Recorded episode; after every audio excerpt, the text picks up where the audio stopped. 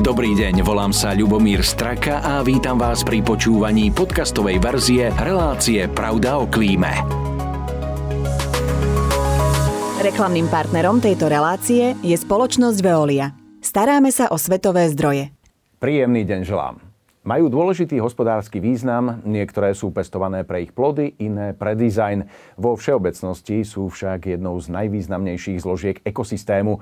Áno, správne, reč je o stromoch, ktoré nám významne pomáhajú ovplyvniť lokálnu klímu. Vedeli ste, že na Slovensku je pritom viac ako miliarda stromov s priemerom kmeňa väčším ako 10 cm?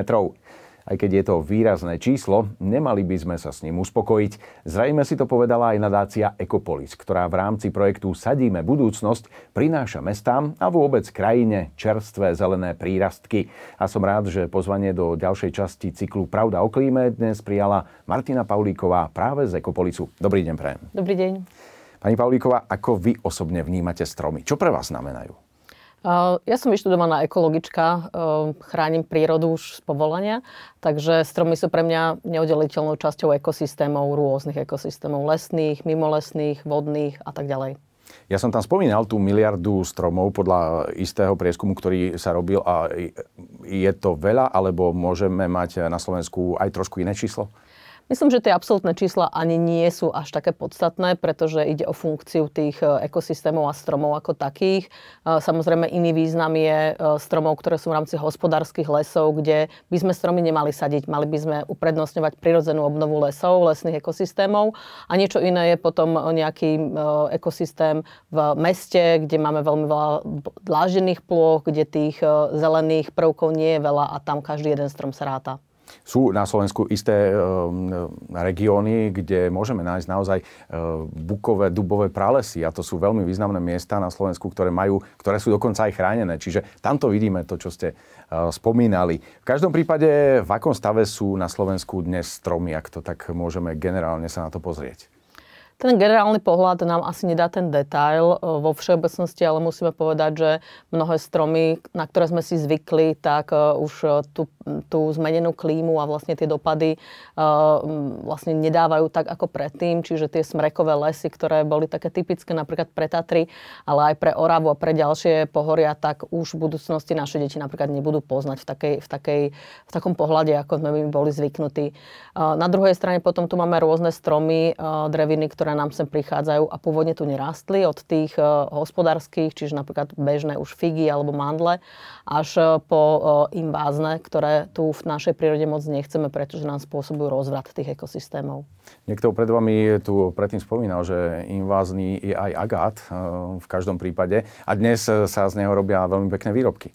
Áno, opäť je dôležité vlastne rozoznávať, kde ho máme, pretože tie invázne alebo nepôvodné dreviny vlastne spôsobujú napríklad na brehoch, vodných tokoch neželaný efekt, že nám nedržia ten breh. Keď sme tam mali pôvodne napríklad jelšu alebo vrbu, topol a podobne, tak agát nám nemusí vlastne držať ten breh a nemusí nám ho spevňovať tak ako iné dreviny, nehovoriac už o takých ako sú javorovce alebo pajaseň a podobné. A prišli sme aj o nejaké dreviny, ktoré už ďalšia generácia neuvidí, ktoré v podstate už nie sú a boli predtým. Ja sama neviem o takom, možno by sme našli aj o nejakom vyhynutom druhu na Slovensku. A pravdepodobne to bude ale súvisieť práve s tými ekosystémami, ktoré sú ohrozené. Napríklad popri vodných tokoch brehové porasty, vodné toky vo všeobecnosti, sladkovodné ekosystémy sú veľmi ohrozené, práve trpia tým obhospodarovaním a využívaním krajiny. Posledná správa o stave planéty vlastne hovorila, že až 83% sladkovodných ekosystémov sme vlastne stratili, a práve tieto druhy drevín sú pravdepodobne to, čo budú naše deti vidieť menej a menej. No a potom sú to tie smreky a tie nepôvodné v určitých stanovištiach, ktoré sme sadili kvôli hospodárskému nejakému účelu, a dnes už vlastne tie zmenené podmienky im nevyhovujú. Ak hovoríme o tom hospodárení, tak dá sa súhlasiť s tým, že nie je to celkom efektívne, to, čo sa deje s tými stromami na Slovensku? Tie zaužívané postupy, ktoré používali odborníci, tak veľakrát boli naozaj v tom najlepšom poznaní a vedeckom vlastne chápaní, ako sme predtým vedeli. Dnes sa ale ukazuje, že mnohé z tých postupov neboli také efektívne, respektíve prinášajú negatíva v dlhodobom meradle. A tam už je vlastne dôležité prehodnotiť, čo je dobré pre určitú nadmorskú výšku, určité pôdy, určité typy ekosystémov a čo vlastne nám prináša ten hospodársky efekt dobre a čo nám vlastne spôsobuje potom možno aj tie nejaké hospodárske škody v budúcnosti. Áno, vás teda, ale teda Ekopolis stromy bavia a možno aj preto je tu ten projekt Sadíme budúcnosť. Čo teda je integrované a čo je v tomto projekte, ak by ste nám ho trošku mali ozrejmiť? V programe Sadíme budúcnosť podporujeme miestne lokality, ktoré nejakým spôsobom im chýbajú stromy a miestne komunity, ktoré sa rozhodnú, že chcú zasadiť a starať sa potom o tie stromy, môžu u nás získať finančnú podporu alebo aj odbornú pomoc. Čiže nadácia Ekopolis vlastne pôsobí ako taký subjekt, ktorý dáva z prostredia dokopy financie a potom ich prerozdeľuje tým menším komunitám. Veľakrát sú firmy, ktoré chcú podporiť výsadbu stromov, ale nepoznajú tú miestnu komunitu, nepoznajú nejakú skupinu ľudí, ktorá je schopná potom sa o tie stromy starať. Čiže my tú komunitu poznáme, my vlastne pôsobíme na Slovensku už niekoľko 10 ročí, takže vlastne financujeme potom tie malé projekty. Čiže istým spôsobom sa na to niekto môže pozrieť, že suplujete štát? Možno áno, na druhej strane vlastne štátne orgány... Sú nápomocné? Sú nápomocné, áno.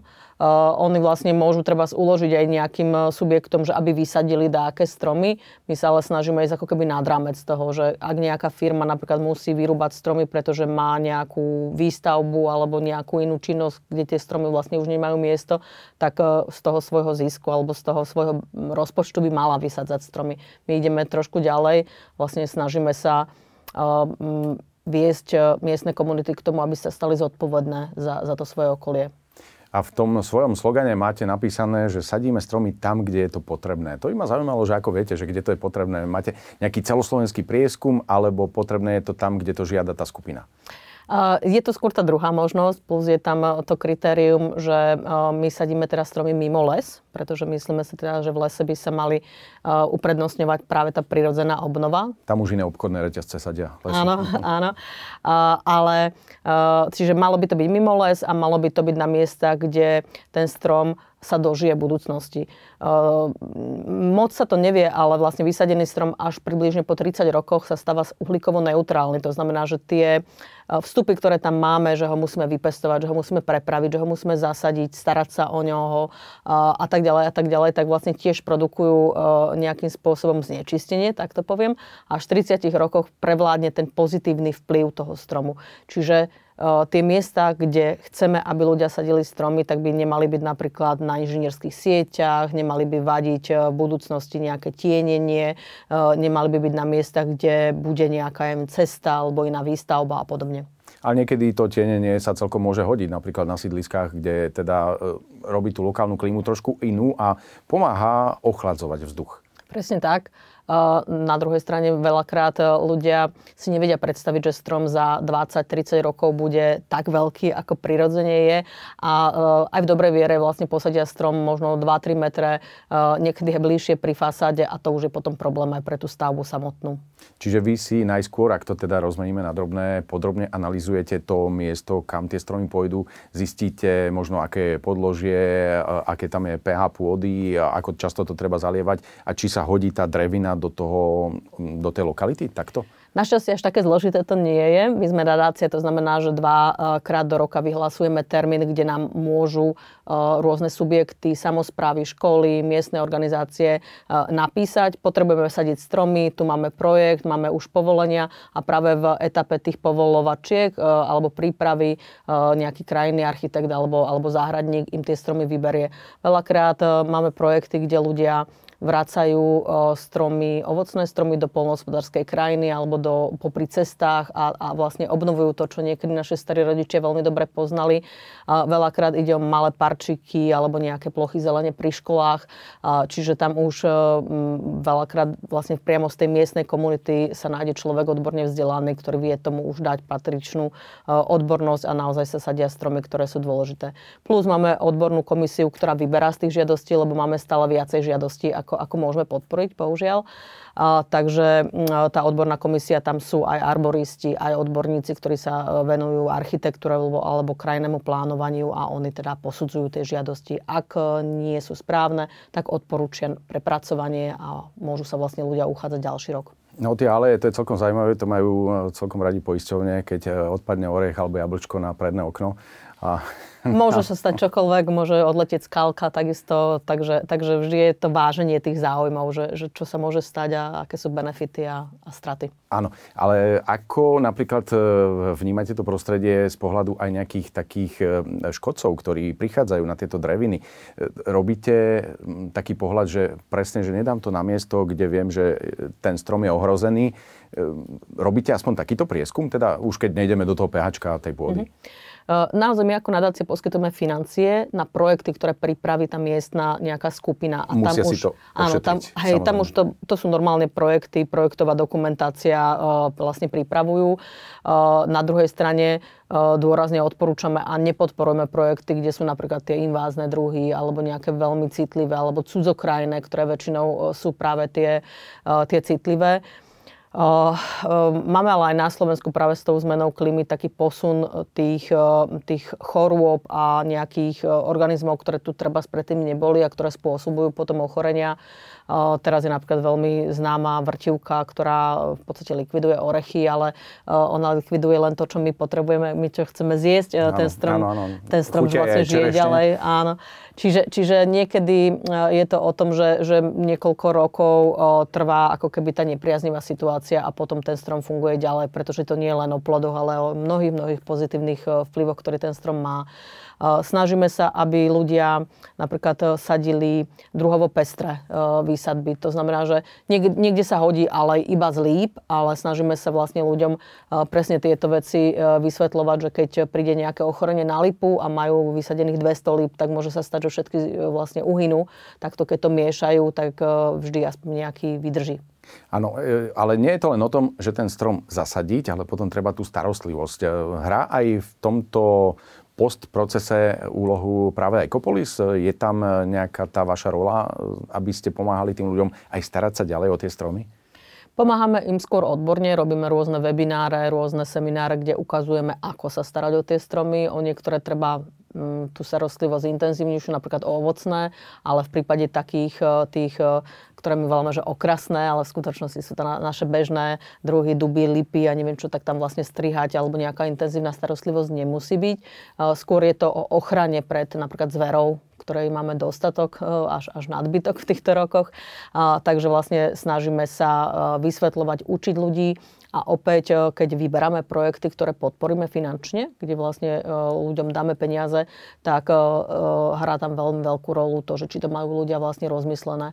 Pretože tá súťaž, že čím viacej stromov, tak to nie je celkom to, čo chceme. Áno. Chceme sadiť stromy, ktoré vydržia a ktoré sa ľudia budú o nich starať. Čiže keď vidíme, že tá organizácia vysadíme 1000 stromov za každého obyvateľa našeho mestečka, ale už nemá rozmyslenú tú starostlivosť, tak opäť dávame, aby prepracovali ten projekt a pomáhame im pri tom.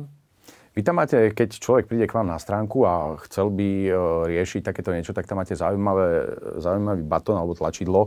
Registrujte výsadbu. To znamená, že robíte možno aj nejakú takú digitálnu databázu týchto stromov na Slovensku, aby sme možno aj pre budúce generácie vedeli, že aké druhy boli na tom území a ako pokračovať v rozvoji toho územia? Presne, toto, čo vravíte, tak to bolo cieľom. Chceli sme vytvoriť taký zoznam, že kto sadil, prečo sadil, možno s akou podporou, vlastne zostane to tam. Tiež sme chceli ako keby inšpirovať ďalších, že aha, títo vysadili v tejto dedine toľkoto stromov a starajú sa o nich a my to tiež chceme urobiť. Stáva sa nám, že Veľakrát vlastne ľudia sa chcú pochváliť, že niečo takéto urobili. A tá databáza by mala slúžiť aj na to, aby sme vedeli, že ako sa tým stromom darí. Vieme si potom počase ísť pozrieť, že tu na by malo byť toľko stromov a vlastne potom vieme ďalej komunikovať, ak sa niečo nepodarilo, prečo, alebo keď sa niečo podarilo, tak pochváliť. Čiže nie je to len nejaký textový riadok, ale taký fotoalbum, ako keď vyrastá dieťa, si môžeme spraviť k tomu stromu. Áno, áno. Koľko ste už podporili takýchto projektov, alebo respektíve máte to aj spočítané na stromy, že koľko sa Ekopolisu podarilo do dnešného dňa podporiť a pomôcť zasadiť tých stromov? Ten program Sadíme budúcnosť vznikol iba minulý rok v októbri, kedy sme vlastne začínali na východnom Slovensku výsadbou a už vlastne za necelý rok sa nám podarilo viac ako 3500 stromov posadiť. Ďalšie veľmi rýchlo pribúdajú práve teraz v týchto dňoch, pretože jeseň je veľmi dobrý čas na výsadbu stromov, tie stromčeky vlastne zakorenia a na jar už sú pripravené plné síl vlastne mať listy a ďalej rásť. No ak to tak pôjde ďalej, tak sa nám to tu bude rozrastať a je vôbec ešte čas na to, že by pomohli ľudstvo zachrániť stromy? Ja si myslím, že áno, tak ako pomôžu možno drobné rozhodnutia, čo kupujeme, ako ideme do školy, do práce, tak môžu pomôcť aj stromy, ktoré vlastne vysadíme, ale treba zmeniť absolútne svoje rozmýšľanie, svoje nejaké zameranie, pretože to, čo sa nám vyplácalo dlhé 10-ročia, možno stáročia, tak zrazu vyzerá, že tie negatívne vplyvy sa naakumulovali a je potrebné naozaj ako keby taká nová paradigma.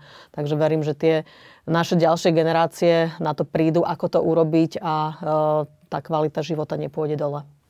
Ja veľmi pekne ďakujem. Držím palce, aby ste mali naozaj veľa donorov, pretože aj tie ceny drevín nie sú úplne lacné a idú stále hore. A nech sa vám teda darí takto zazeleniť celé Slovensko. Všetko dobré prajem. Ďakujem veľmi pekne. Rovnako sa lúčim aj s vami a teším sa na vás opäť pri ďalšom vydaní relácie Pravda o klíme. Pekný deň. Reklamným partnerom tejto relácie je Veolia Energia Slovensko.